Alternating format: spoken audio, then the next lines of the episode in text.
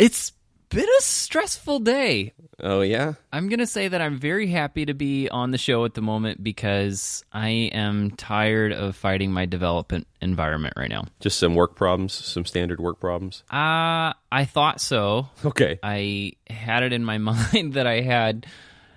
Well, what you do when you're coding is you set up local environments, that's what we call them, for whatever software it is that you're building. In my case, that's Discourse. So I have... a instance of Discourse running that actually is served from my MacBook Pro. That's the way it works. And it broke this morning, early this morning. Okay, good. And I spent 6 hours trying to fix it. Bummer. Trying being the keyword there. That sounds not pleasant whatsoever. I'm one of these that likes to search and try to find the answers to my own problems before I start asking other people to help me with them. And yes. I finally broke down and asked someone for help on the forums, and one of the team members came back and said, yeah, it's broke for me too. This person pushed an update, and we're waiting for them to wake up so that they can fix it because they're asleep right now. Oh, so that was it. That was the whole problem. Correct. It's not actually something I can do. Oh, good. Oh, yes. I see that you have a new toy. Yes. That you've acquired at some point over the holiday season. A new iPhone. Yes. I pre-ordered this. Okay. Back when it first came out. Are you one of those people that stays up late, or are you a person that just woke up in the morning and did what you did? Well, yes, to all of the above. Okay. In this particular case. Tell me more. I had it on my calendar for the day that pre-orders happen, and the intent was to set an alarm. Get up in the middle of the night, because for me, that's 2 a.m. And I was going to get up in the middle of the night, submit my pre-order, had it favorited and everything, and be good with being, hopefully, one of the first to get it pre-ordered and hopefully get it in hand. That was the intent. I had the correct day on the calendar. However, I misunderstood it whenever I looked at my calendar, despite me triple-checking it, because they do 12 a.m., and I was like, okay, cool, it pre-orders on Friday. So my hope was to wake up in the middle of the night, Friday night / Saturday morning. You see where this is going. Mm-hmm, I do. It actually was Thursday night that I needed to do that. So you woke up to a Twitter stream of people saying, I got mine, and you realizing... oh, this was incorrect. Well, actually, and I know you've tweeted about this a number of times, I caught the negative side of it more so than that, because people were upset that the Apple Store app was having all kinds of problems. Right. And people weren't able to get it submitted, and there were a few people saying, I've been trying for the last 3 hours. Now, granted, I get up at 5 a.m. my time, so it was only 3 hours after. Yeah, you weren't too far in. Right. Right. So there was a lot of people saying, I've been trying for 3 hours to get this to work. And I was like, oh, I guess I should do that right now. Do this now since I'm late now. So I pulled it up. Mine went through immediately. You missed the problem area that everyone else was experiencing and grappling with. Right. So, hey, it might have worked out better for you in the long run. I think so, because... you know, whenever they initially gave me the ship date, it was supposed to be the second week of December is when I was supposed to receive it. That was what I originally got. And then I want to say it was a week and a half after I pre-ordered it. I think a lot of people got the email saying, we've bumped you up. And maybe they just found a bunch of extras somewhere. I don't know. Or they allocated them to the wrong place, whatever happened, yeah. Right. Somehow they got a shipment through customs that they weren't planning to get through customs. I don't know. I don't know how that works, but... I got the email saying it was going to come the end of November, which I thought was perfect because I was going to be gone the whole week of Thanksgiving, and then it would show up the following Tuesday, Wednesday, and then I got, just out of the blue, a shipment notification from UPS saying, hey, your order has shipped, which kind of shocked me because I didn't think it should show up, and I checked the delivery date, and it was supposed to show up on Black Friday, which... I'm not going to leave that sitting out on the front step. So I did the whole UPS redirect it to one of their pickup points here in town. And there was this whole debacle, Drew, over them changing the date from Black Friday to the Monday before Thanksgiving to Wednesday before Thanksgiving back to the Tuesday. And then they said they were going to do Saturday delivery. And none of this really mattered to me because I was gone the whole week anyway. And then whenever I checked it Sunday night, whenever we got home, because I knew I couldn't pick it up Sunday anyway, my thought was I'll just go grab it Monday morning because I was going to be driving right past the store anyway. Like, well, that'll work out perfect. But it hadn't delivered yet. So they actually didn't get it delivered until Monday afternoon, which was still fine because I didn't have time to do anything with it then anyway. So it worked out pretty well. It was just really weird that UPS couldn't figure out when they were actually going to deliver my phone. That's kind of strange. It was a mess. I want to know why you got this. I feel like you're not a phone upgrader. I'm not. I would have definitely guessed you'd be skipping this version specifically, but here you are with the iPhone 10 in your hand. So is there something that drew you to this? And the 256 version as well. That's more than me. I know, right? I'm going to put this one on my wife because my wife is currently using an iPhone 5S.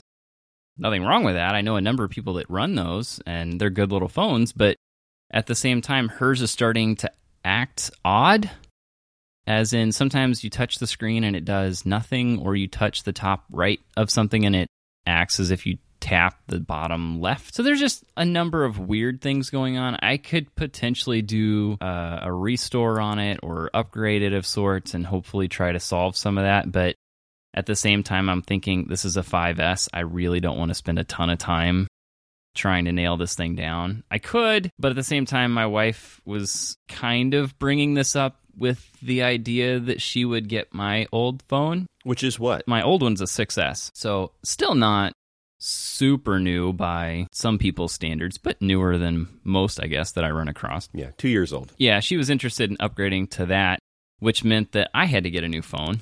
I have the intent of using this more for photography and videography, mostly from a business stance. So there are a number of cases where I'm wanting to do some video work for some of the stuff I do on, say, Productivity Guild or another project that I'm working on. Like, I'm starting to do some more of that. So it led me to think, well, I'm probably going to be doing some of that footage in 4K at, say, 60 frames a second. That's going to be a data hog. I'm going to want the storage. And it's worth the difference to me. You're going to start recording videos with it? That's the idea. That's part of it, yeah. I've got some of the stands. What's the app that I've used in the past? Filmic Pro? Mm-hmm. Yeah, Filmic Pro is excellent. Yeah, I've used that in the past. Love it. And my intent is to use this phone with that. I also own... I need to figure out if my adapters work on this or not, but I own one of the Rode systems, the lavalier mics. I own one of those that I can plug into my phone, the iPhone 10, and use that with Filmic Pro from an audio stance. So I could do that. I could also, because I've got the Zoom H4n now, I could use that as well. And just plug something in. Right. There's a really good Sennheiser clip mic. Oh, yeah? That has a lightning jack. And it's excellent quality. Really, really good. I usually keep one of those in my bag for whenever I might have a potentially something to film. Got it. That's cool. I like that a lot. Filmic Pro is an incredible app. Really lets you get a lot more than you would typically get out of whatever you're filming. I actually just watched a whole movie that was filmed on an iPhone with Filmic Pro called Tangerine. Wow. Remarkable, the kind of stuff that you can do with it. So I don't think that you're going to be trying to film a feature-length movie anytime soon, but it's nice that you have the ability to, one, record in really good quality, and two, keep it all on your phone without having to worry about space limitations. I take a lot of photos these days, and my photos are massive. But because I have that iCloud library turned on for my photos, I just never end up using up an entire phone's worth of storage space. Yeah. I just looked at mine. You know, I got the 64 gigabyte iPhone 10, and I have 37 gigs free. It's just pretty remarkable how much you can manage to free up on a phone these days. It's been a while since I've run into those horrible limitations that, you know, used to be pretty common with a 16 gigabyte phone or whatever. So I'm just thankful those days are behind us. Yeah, that I had last week. Oh, wait, what was your storage size for your 6S? It's 16. No way. Well, that is a wild difference to go from 16 to 256. Is that what it is? Yep, because I used that 6S when I was filming with Filmic Pro, and you can't get it to use an external hard drive of any sorts or thumb drive that I'm aware of. No, of course not. And that posed a bit of a problem. So whenever I was recording for that, I basically uninstalled every peripheral app you could imagine and wiped out every picture on that phone so that I could get it to where it had about 6 gigs free. And with 6 gigs free, you could film not at 4K, but you could film 1080 at 60 frames and get about 10 minutes on it. Like, that's about what you could get. But thankfully... not much more than that. Yeah, most of the videos I was filming, they were only about 7 to 8 minutes. So I could get them in there, but I was definitely watching the clock while I was recording. Like, okay, hit record, hurry up, get set down, and let's go through this quickly. We'll feel the freedom of this massively upgraded hard drive that you just acquired in your pocket. Yeah. How has it been? I mean, you've had it for a little bit now. What do you think of this new iPhone? So first impressions, I'm a big fan. I don't know anyone who has one that's not at this point. But honestly, the thing that struck me the most whenever I got it was the setup process. Because I've never purchased an iPhone direct from Apple, because I've always picked them up after the release. So whenever I got this and they just had me set the phone next to the other one and just walk through the steps and boom, you're done, I was kind of shocked at how easy it was. It's pretty neat. Yeah, it was kind of bonkers how quickly. I think it was 30 minutes from the time I unboxed the iPhone 10 to the time it was a fully functioning and copied all my data over phone. Like, it had moved everything in that amount of time. It blew me away that they figured out how to do it that quickly. So I don't know what the Android process looks like, but I was happy with this one. Yeah, I remember a few years ago, I don't believe it was for a new phone. I believe it was when I was, something had gone wrong with an iPhone and I had to take it into the Genius Bar, and they swapped out my old phone for a brand new one. Oh, right. And I remember that I was in Orlando, which is a couple hours away from where I used to live in Tampa, and I had to sit at the food court for, I don't know, an hour and a half or something as the phone did its thing and turned itself back on and used the bad mall Wi-Fi to re-download all my apps and stuff, because I was so far from home that it didn't really make sense for me to have no phone with no contacts and no messages and no podcasts and nothing to do. I kind of needed all of that. And I personally always, when I get a brand new phone, I just typically just start fresh.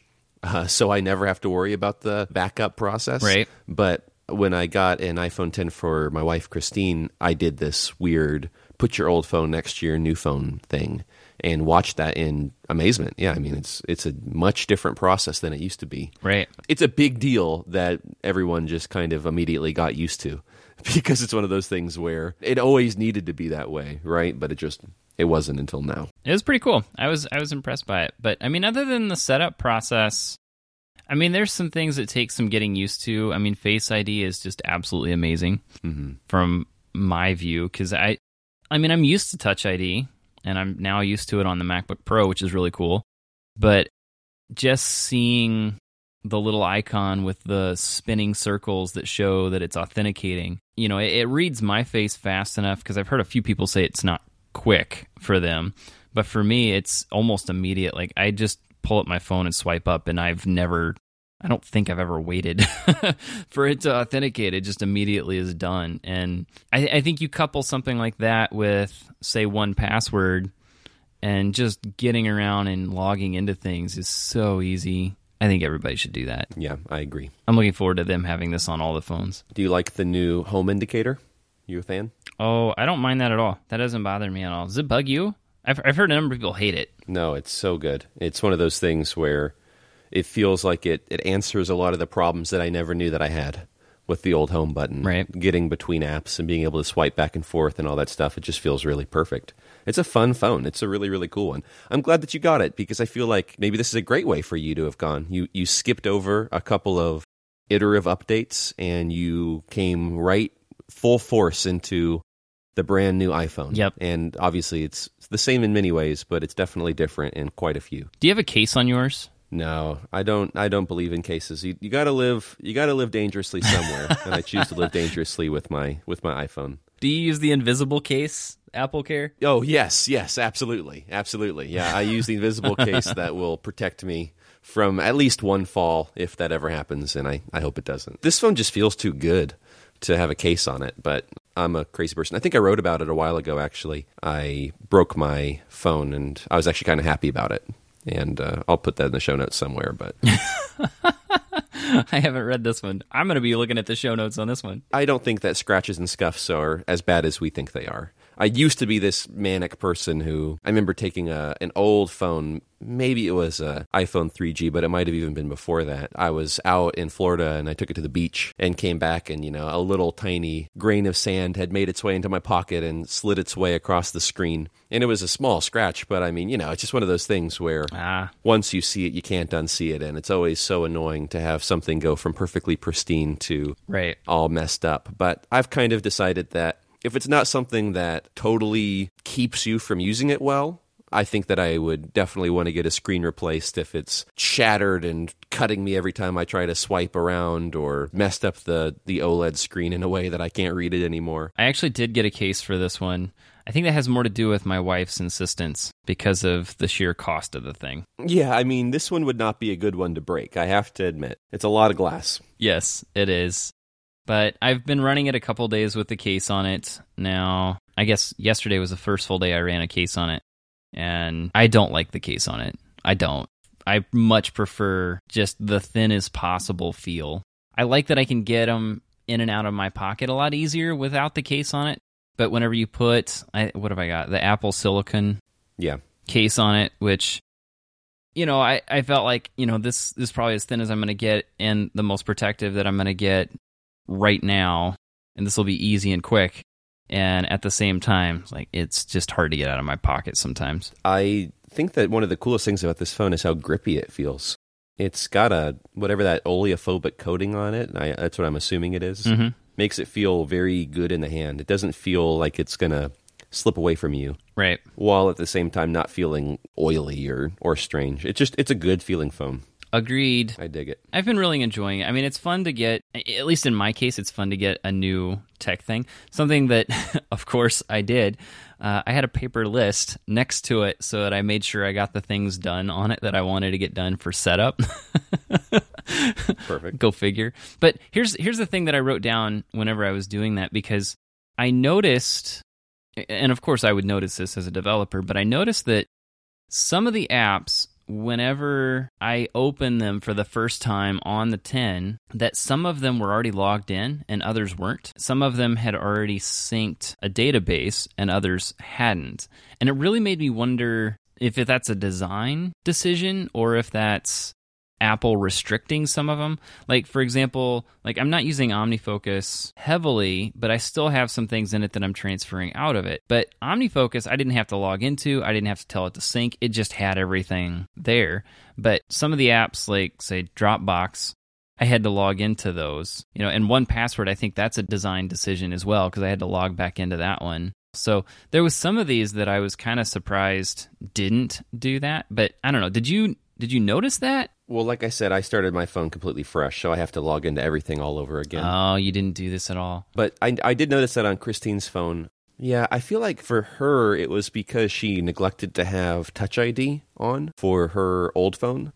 I think she had to log into almost everything. How did she use her phone? She didn't like Touch ID. She really got frustrated with it when it would fail, which is really cool because I turned Face ID on for her and she doesn't mind at all. She really likes it, in fact. It's one of those things where I always say, like, the problem with things like Siri and Alexa are that they fail just often enough that it's frustrating to use. Right. And I feel like Face ID's right on the other side where it fails just rarely enough that you're never actually mad at it when it does. And a lot of those times it's like, oh yeah, it's because I had my head in my hands. That's my bad.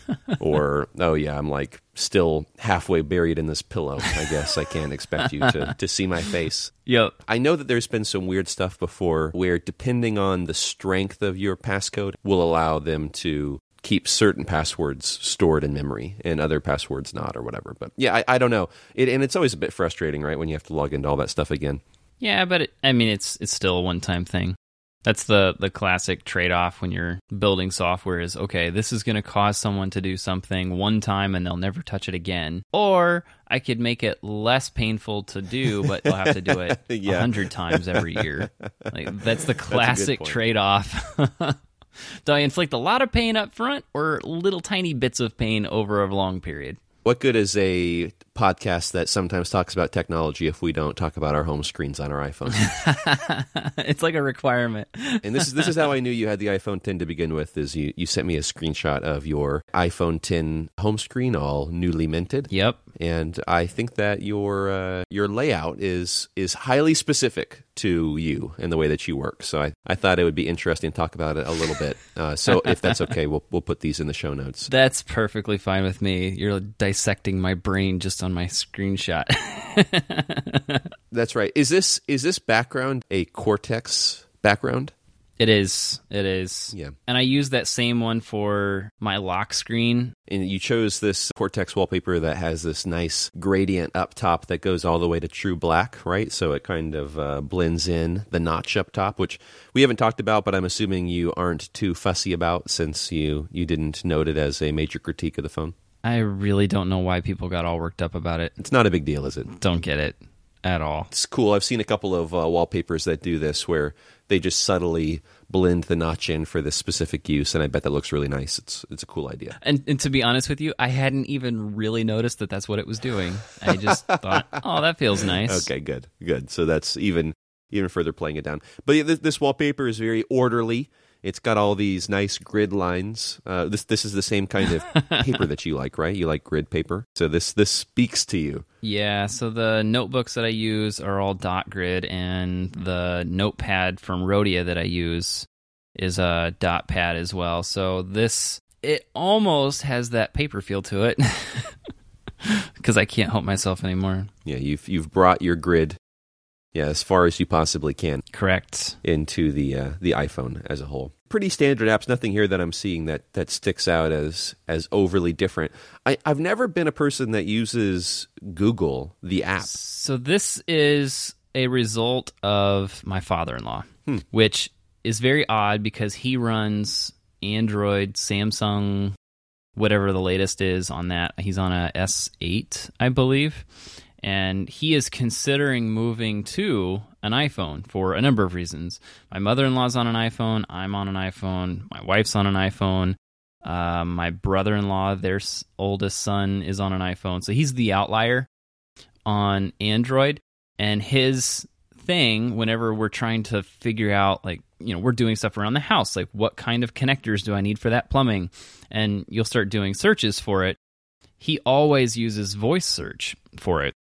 That is his thing, and that's one of the sticking points for him is why he hasn't moved to an iPhone is because it's so much faster to get the voice search up for him on the Android than it is here, and he does not like Siri because he's used that a few times on my mother-in-law's, and it just does not work as well as the Google search, which I would tend to agree with. Like, that's just kind of how I land on it. So I downloaded this app with the intent to attempt to see if it was possible, because with this, you can 3D touch it and tap voice search, and you can immediately start speaking into it once you do that with the Google app, which is kind of cool, because then you can do your Google searches very quickly by voice if you want. This is not a thing that I do ever, but that's why I originally downloaded the app, was just to see how does that work, and is it something that I feel like would work for him? Because that app was originally on the second page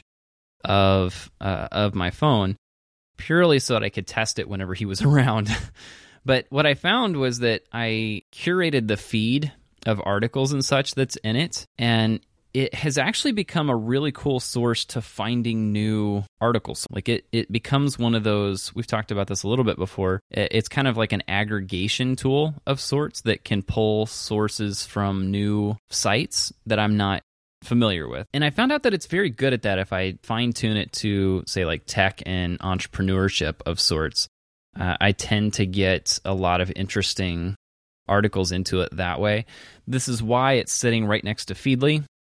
So Feedly is my RSS reader of choice, mostly because I was one of those that was on the Google Reader train, and then when that went under, Feedly was kind of the big one that took over, and I've never seen a reason to move, so I'm still on that.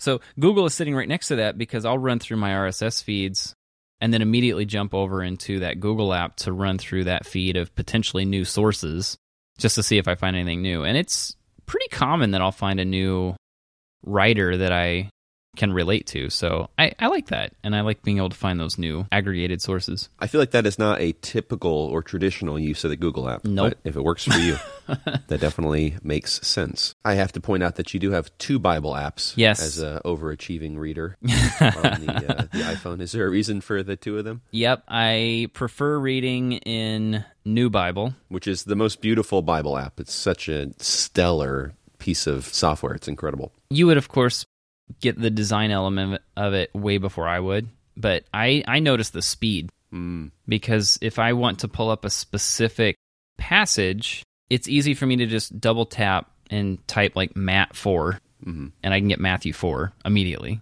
Like that is so much faster than trying to scroll and tap the things I want to get to the book and chapter I want. So I vastly prefer NeuBible for that reason. Maybe it's the design element is to why I would want to read in it, but to be honest with you, the only time I use it for reading is when I'm at church, I'm walking around, someone brings something up when I'm talking to them, and I don't have a physical paper Bible in front of me, because that's what I do most of my reading in, is just a paper Bible, you know, go figure. Strange. I know, right?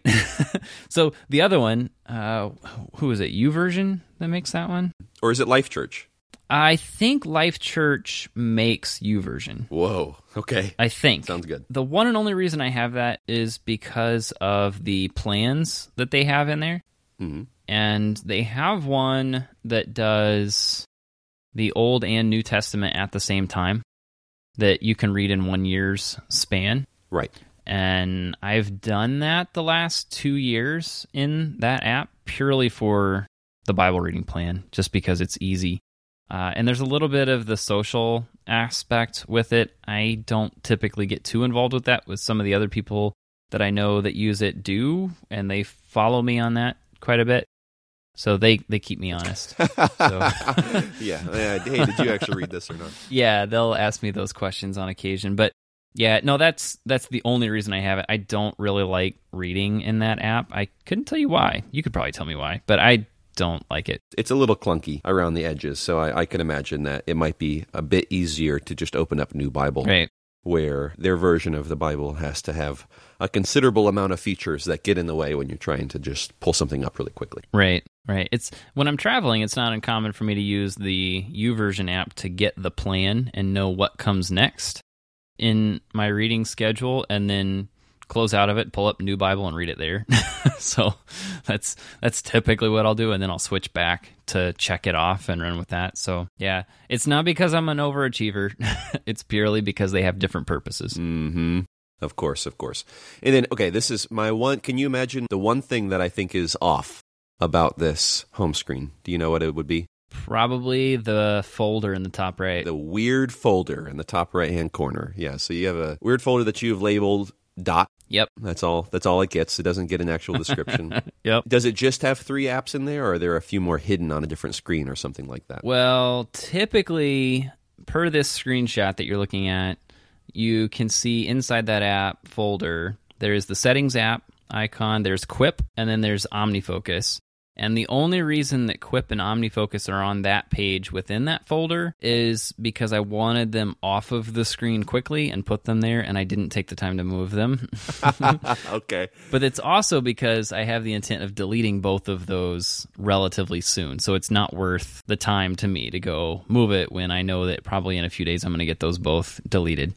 So I'm just not going to deal with that. So is that just a folder that will have? That folder has all the other apps on the phone. Like it has my email, the Find Friends app, the App Store. You know, it has a bunch of those, the social media stuff. It's all, there's a bunch of stuff buried in there. How many pages are in this? 1, 2, 3, 4, 5. There's 8 pages within that folder. That's what I suspected. Yeah, this is a hidden trap of a folder. It is. That has a bunch of stuff in there, just not put away from the screen as a whole. Yeah, because if it's not one, the ones that you see here on the screen, like those are the ones that I use vastly, those are the ones I use the most easily. Uh-huh. And, you know, so it doesn't even fill the screen. But at the same time, anytime I want to get at something that's not on that screen, I just open up Spotlight and search for it. Same. I'm shocked by how much faster search and such is on the 10 versus the 6S. I wasn't expecting that big of a shift. It's a fast phone, man. Yeah, maybe it was different in the 7. I don't know. But That's been a thing I've noticed a number of times. Anything else that you'd like to point out? I would imagine there's going to be a few people ask me how I got an icon for the guild on there. Is that not just a Safari bookmark? It is a Safari bookmark, but I'm shocked by how many people aren't aware of those. Oh, yeah. No, those are great. I've used those from time to time. Right. It also does that nice thing where it kind of removes a bit of the Chrome from Safari, yes, which is kind of neat when you're just going in and out of a website pretty frequently. Looks quite nice on the home screen, I have to say. Great logo. I like that logo. And Sleep Cycle, down at the bottom, do you use that consistently every night? I use that every night, and it is one of the most depressing apps I have on my phone. Why is that? It tells me how bad I sleep. Oh, yeah, it says, hey, you didn't get enough sleep last night. You need to take a nap today. Right. That thing that you stopped doing. Mm-hmm. So my worst night was not too long ago. Yeah, I got a 45% on that. That's a failing grade right there. Yep. My best night within the last 6 months, because I've been using this for a while, is a 82%. Yeah, I mean, not the greatest, nope. Not the greatest sleep right there. That tells you how well Joe sleeps or doesn't. I can't imagine that you're a person that touches your phone before you go to sleep, though. I try not to, but I do it anyway. I would have guessed that you might be one of these people that keeps your phone in the living room somewhere. So to know that it's not only something that's on your nightstand, but something that you're clicking before you fall asleep at night is strange to me. That the problem with these apps is that I often read on my phone before I fall asleep, but then I get real sleepy. Yep. And I don't want to go into an app and push a button and do all that kind of stuff. So I'm too inconsistent to actually use an app like Sleep Cycle to turn it on every night. When I'm doing what I intend to do, mm-hmm, my routine would be to get ready for bed, and then I set my phone on my nightstand, and then I'll read fiction until my wife is ready for bed, and then I'll pick up the phone, turn on Sleep Cycle, and set it down. And that's the only thing I'm doing on it. Like, I'm not checking anything or reading anything on it at that point. On a bad night, what I'll do is I'll not open up my book, and I'll grab my phone, and I'll run through Twitter or Instagram right before bed, which is the thing that I don't want to do, but I continue doing. Yeah, that's a bad thing. Hard habits to break, I understand. Yeah, so that's a thing that I do more often than I care to admit, but I think right now, if I was honest with myself, I think it's about 50-50, the nights that I do the book versus the phone. I appreciate your candor. Thank you. I am not superhuman. I struggle with this stuff too. Can I show you my phone? Yes. I want to know how yours compares to mine, because I would imagine there's a lot of similar apps between these, and I hope Drafts is still on there. Oh, Drafts is in its honored position, and I don't foresee it going anywhere anytime soon. You went from like despising this app to loving it. I know, man. I sent it over to you. Got it. Tell me what you think. There's a few of these here that I don't even know what they are. That's kind of fun then. Yeah. Tell me what you see. All right, so it makes sense. I would imagine you have a lot of these themed, similar to the way I tend to do this, because you have rows that go with each other. That's right. Yeah. So you got photos at the top. I know that one. Mm-hmm. That one, I'm good there. Lightroom, I'm familiar with that. What is it, Leica? Leica, yeah. It's my camera app, so it lets me Wi-Fi connect my camera to my phone and automatically download photos without having to grab the little SD card dongle out of my backpack and just transfer them quickly. And then right underneath Leica is the same thing for DJI. That's the drone app that lets me control a drone and send it wherever it needs to go. So those are two specific apps for two specific purposes, but they're used just enough that it makes it convenient to keep them on my home screen. Also makes me feel good, just fun. There you go. And then Halide? Yeah, Halide is a great app. It's developed by Sebastian DeWith, who's a phenomenal iPhone developer and phenomenal photographer. It's a really, really well-made camera app that lets you shoot in RAW, and also do a few different things that are a bit harder to do with the stock camera app. So I keep it on my phone for whenever I'm trying to shoot a photo that I really care about and I want to be able to edit later. Got it. I'm going to take a look at that one. So so photos is the top row. Mm-hmm. The second row hits me as like just core utilities. So you got messages, the DJI Go, Safari, Maps. Yep, just stuff. And that's just your go-to stuff. Correct. Okay, and then row 3 is writing. Yep. So you've got Ulysses, Notes, Day 1, and Any List. What are you using Any List for? Any List is my grocery list and my recipe List. Oh, got it. Christine and I have started every week doing a pretty intense meal prepping where we'll go to the grocery store on Saturday night and then spend a huge portion of Sunday just cooking meals for the entire week, which has been excellent because we don't typically have time to do it throughout the week. So anytime that we come across a recipe we like online, we save it to Any List, and then it does that neat thing where it automatically pulls all the details of the recipe into specific bins, and you can tap on all the ingredients and they'll automatically appear in a grocery list, and they'll also appear by section of a grocery store. So it's pretty convenient and really, really well done. Got it. All right, so next one down. I'm struggling to get the theme on this row. This one's my, we can call this row my relaxing row. Okay. It's whatever I'm doing when I have some free time at the end of the evening or whatever. Kindle, Reader, which I use for RSS, Instagram, which I don't really browse. I don't even follow many people on Instagram, probably only 40 or 50 people. But, you know, it's where all of my friends IRL hang out, and they use Instagram stories to share stuff about their day. So I typically will go through that. Not consistently.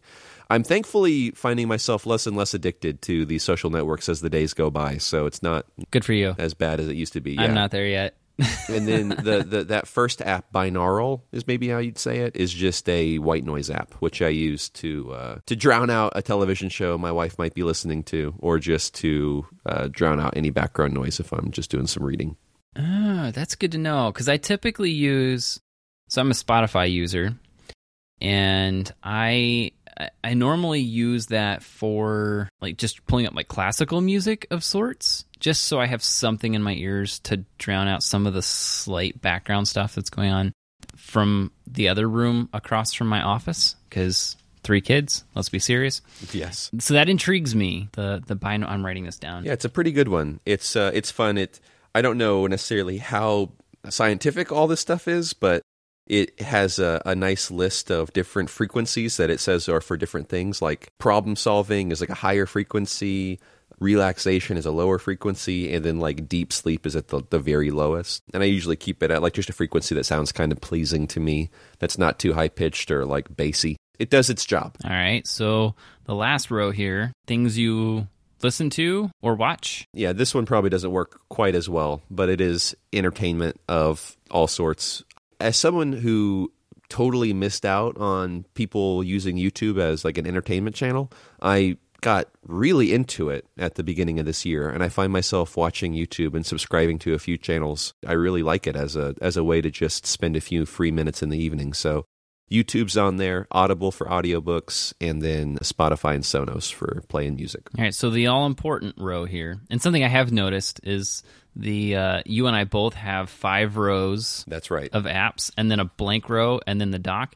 But I noticed that you have 4 in your dock versus 3. Yeah, just because the third and fourth apps were just so commonly used that they needed to share the space of the dock. I couldn't choose one over the other. So you have Things, which I get, you know, that's your task manager. Drafts, because it's one of the best apps out there. Yep, so good. And the third one, it's an e-reader, is Libby. That's that library book reader that I so lovingly talked about episodes ago. Got it. And then Pocket Casts. Oh, okay. Which I chose over Overcast just for a few UI reasons. I don't think one is better than the other necessarily, but it just fit the way that I do things a little bit better for me. Got it. So yeah, Libby and Pocket Cast, they're the things that I'm kind of listening to throughout the day. I have been on a big book kick lately, and Libby has been really great because not only can I check out books, but I can check out audiobooks. So I have the book version and the audiobook version of The Goldfinch currently that I'm reading/listening through. You don't have Twitter on here. No, that's a purposeful removal from my life. It's on my phone. It is not deleted from my phone. It's just on the second screen. Okay. And I just don't want to look at it all day. I have one of those love-hate relationships with Twitter, which we've talked about at great frequency. I don't follow a lot of people, and I still use it very consistently, but it makes me mad. About as much as it makes me happy. And no, it makes me mad much more than it makes me happy. So it doesn't get its space. It doesn't get space on my home screen, that's for sure. Yeah. That's actually specifically recently because I've grown frustrated with the Twitter moments. Because one of the things that I love, and I've talked about that on here quite a bit, I think, is that I love using Twitter for search. I use it for search multiple times a day. Whenever I'm looking for a product, today I was thinking about WordPress a bit, so I just, Googling around for WordPress tips, that's a nightmare, right? There's way too much strange stuff out there and SEO drivel. But looking at my Twitter timeline for WordPress recommendations is great. I found a couple of links of stuff that I really wanted to learn more about immediately. But the search screen now shares its space with Twitter moments, which are just so vapid and depressing and meant to be clickbait more often than not. So I just don't want to look at that kind of stuff any more than I need to. I had a fun conversation with somebody over Thanksgiving about how do you keep up with what's going on in the world?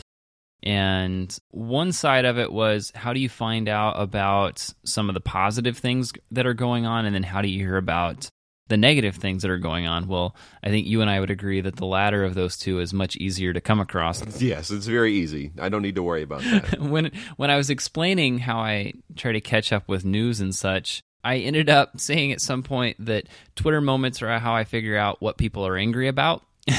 Yes. I love Twitter for what it does well. I very much dislike Twitter for what it does poorly, and it does not get a place on my home screen for that reason. I have it buried on like page 7 of that folder. Not a bad place. Yeah, but using the Spotlight thing to find apps that are in that folder kind of negates the rationale for that, because I'm trying to make Twitter harder to get into from my phone, and yet I have a quick way to get at it if I want to. So it's hard to keep it buried so that I can't get to it as easy and create, as we refer to on occasion, resistance to getting into it. Mm-hmm. So there's not a good balance there. I suppose I should delete it at some point. Here's a weird question for you. Maybe you'll be willing to do this for the audience, but okay. Do you have your phone on you right now? Yes. If you go to that little Spotlight thing, usually it gives you 4 suggested apps at the top. I'd be curious to know what those are for you. Right now it says Alfred Remote, okay, Mail, Safari, and Deliveries. Okay, so that's interesting because those are a couple of apps that aren't on your home screen. Correct. You would think that they should be. I don't even know what Alfred Remote is. It is a way to control your Mac from your phone through Alfred. If you have Alfred installed on your Mac and you have the Pro Pack, you get access to Alfred Remote. But you can set up pages of applications or actions or Apple scripts or shell scripts or whatever you want that you can trigger from your phone. And I have a page set up for podcasting. And it has like Adobe Audition, Google Chrome, Safari, Finder, Ulysses, Bear. Like it has a bunch of these, QuickTime or the sound settings. Like I keep a lot of that stuff at my fingertips because I can just tap any one of those and it opens it on my Mac screen. That way you don't hear me clicking in the background. So that way I can shift between apps on my Mac without hitting a keyboard or a mouse at all. I appreciate that. It makes Drew's process of editing much easier because you don't have to deal with my keyboard. So That's right. Yeah. So I would imagine that is up there purely because that is what I opened right before we started here. Oh, okay. Gotcha. And that's my best bet. The row below that, because I've got the 8. Okay. You have the second row underneath. Mm-hmm. Right. So right now that is showing YouTube, Instapaper, the Bible app, and Sleep Cycle. And the Bible app and Sleep Cycle might be because I opened them while we were talking. Nothing too embarrassing on there. Nothing too... No. Those are the apps of a productive person right there. Who got lucky because I opened them while we were recording. My guess is that if I looked at like the next row, there would be like Twitter, Instagram. Like those would be right there. That's just par for the course, though, my friend. Yep. Absolutely. What are yours? This has to go the other way around, too. Okay. Mine are Twitter. Because that's why I thought of it. I thought, absolutely, that's going to be on mine. Yep. Facebook, and Facebook is actually there not because I use it. I do not use Facebook. I have never been a Facebook person, but I work for a company that I post on their Facebook for them. Got it. And I did that earlier today, so that's why that's there. Twitter, Facebook, Messages, and then Amazon. Oh. Which I think it was because I ordered something from them yesterday or something, and it thinks maybe I want to go check on it. I don't know exactly why it's there. I don't think I've opened it today, but and then if I open the second row, it's NeuBible, which I think is because I just opened it while we talked about it. Yep. My banking app Chase, which I do open from time to time, and Safari, and then Notes, which I was using earlier today when I was working out at the gym. See, that's not too bad either. Not too bad, yeah. But Twitter is a mainstay, I would say, up in there. I posted a couple days ago that Twitter is one of these things that's actively working against me to make it less and less enticing for me, I feel, because not only is Moments becoming something I really don't want to look at, but it's also started doing stuff like auto-playing videos, which auto-pauses my audiobook. Mm-hmm. I said these little, dark user interface tricks I'm actually kind of into because, hey, if you're making me less addicted, then that's on you. I'm not too upset about it. So I'm finding myself there less and less, but it's still definitely a big part of my everyday. How do you feel about their character limit change? Oh, I love it. I actually am a big fan of that because I understand a few people who say it's a bummer because the brevity was actually a fun part of Twitter. But as much as I do appreciate a good constraint every now and then, I felt like 140 characters was just too short, especially with things like links and usernames. There's just a few things that they require more characters. And if they would have said, okay, links don't count and usernames don't count and all that stuff, I think I might have been okay with 140 characters sticking around. But yeah, as soon as they announced the 280 character change, I was all about it because it just felt like a good shift for the system where celebrities are constantly posting statements via a picture of a note, screenshot, like that kind of stuff. Stop it, people. That just means, though, that constraint wasn't a good constraint to begin with, and we needed more space to write stuff. I do think that it was pretty ironic that some of the people that were the biggest opposition to the new character limit were also the people that were the biggest users of tweet storms. Yep. And, consistently found themselves linking 10, 15, 20 tweets together. That was not good. I don't like reading things that way. So if you can get your thought together in 2 or 3 tweets now that are just double the length, I'm all about that. I really don't like it. Oh, why not? You probably saw that coming. Well, no, actually I didn't. I feel like as a logical man of words, a man of letters, you would have been all about a little change for Twitter. Why? What's the big deal? As a writer, I love it. As a reader, I hate it because the trouble I have with it is it allows people to spend less time synthesizing their thoughts on it because in order to get it down to 140, you kind of have to think through what you want to say more. And it forces the creator of the tweet to spend more time on it than the alternative. So if you take the 280... the writer doesn't have to spend as much time writing it because it's harder to write it shorter. It's the classic, sorry, I didn't have time to shorten this. What ends up happening is because they don't have to spend as much time writing it, the readers spend more time reading because they're always longer. And what I have found is once they've made a lot of that shift, because have they fully released it now? Is it everywhere? Yeah, it's fully out there. That's what I thought because it seems like whenever I pull up Twitter, the tweets are long enough that I find myself skimming them or reading fewer of them, which, the whole dark feature thing you're talking about. Yeah, hey, what's the problem with that? Yeah. I know. I suppose it's worked out well for me in that case because the tweets are so much longer and more people are doing that, it takes more to stay caught up on Twitter. So as a result of that, I've found myself unfollowing a number of people and opening Twitter less just because it takes so much longer to keep up with it. So I didn't really expect that. I don't think whenever they were rolling it out, I don't think I had a real opinion on it one way or the other. I was like, oh, okay, well, they're just doing something different to try to get more people to use Twitter. Like that was my mentality. But now that it's been rolled out and I see it in action more and more, I've been noticing my own habits and realizing this is actually a negative for my use of Twitter. Yeah, I think for me, I just opened up Twitter and scrolled through a little bit, and there's only maybe 1 or 2 tweets in the last few dozen that are long and obviously pushing up against that 280 character limit. It was pretty annoying the day that it was rolled out because everyone was testing that feature to the limits and posting long as they possibly could. But that's just to be expected of any change, right? Right. But I mean, my opinion of this is that as I have been posting, I think that my tweets are probably in the range of 140 to 200 characters on a consistent basis, and that I'm not really ever hitting that full limit. I think I've done that once. So if every single tweet was always 280 characters, that would be a problem. But I think that for the most part, people aren't going to abuse this feature as much as they are going to take advantage of some extra space when they need it.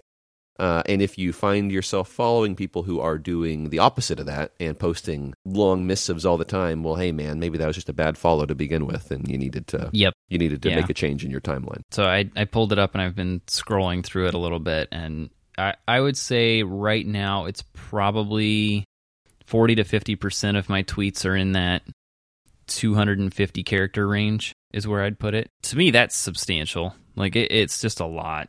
And I've noticed a few people, like, this to me is where is the way that this should be used. And this is where I like it. There's a person here that they essentially have 2 or 3 tweets to share, but they're able to just return down a line and put them all in one tweet. Like, that to me is what you should be using it for, but that's not how most people are doing it. It ends up being the wall of text. All of it, none of it is broken up. But to me, 280 gets long enough that you need to break it up so that it's easier to read instead of having a bunch of sentences all together. Yeah. But that's just me with the whole how I use Twitter thing, most likely. My guess is that people will soon realize that no one wants to read a 280 character wall of text as they scroll Twitter idly, and that'll become less and less of a norm for people that actually want to get their thoughts across. And it's only going to be a big 280 character thing if you're responding to someone and already in the middle of a conversation, or making some big statement that actually requires it, or utilizing a link and usernames and, so on and so forth. But it'll be fine. I feel like it's the same as the notch, where there's a lot of ink spilled about it, and we'll soon just grow used to it and realize it wasn't that big of a deal to begin with. That's fair. That's a fair point. And I like that you connected those two. Yeah, I got this. I got the connections. No problem.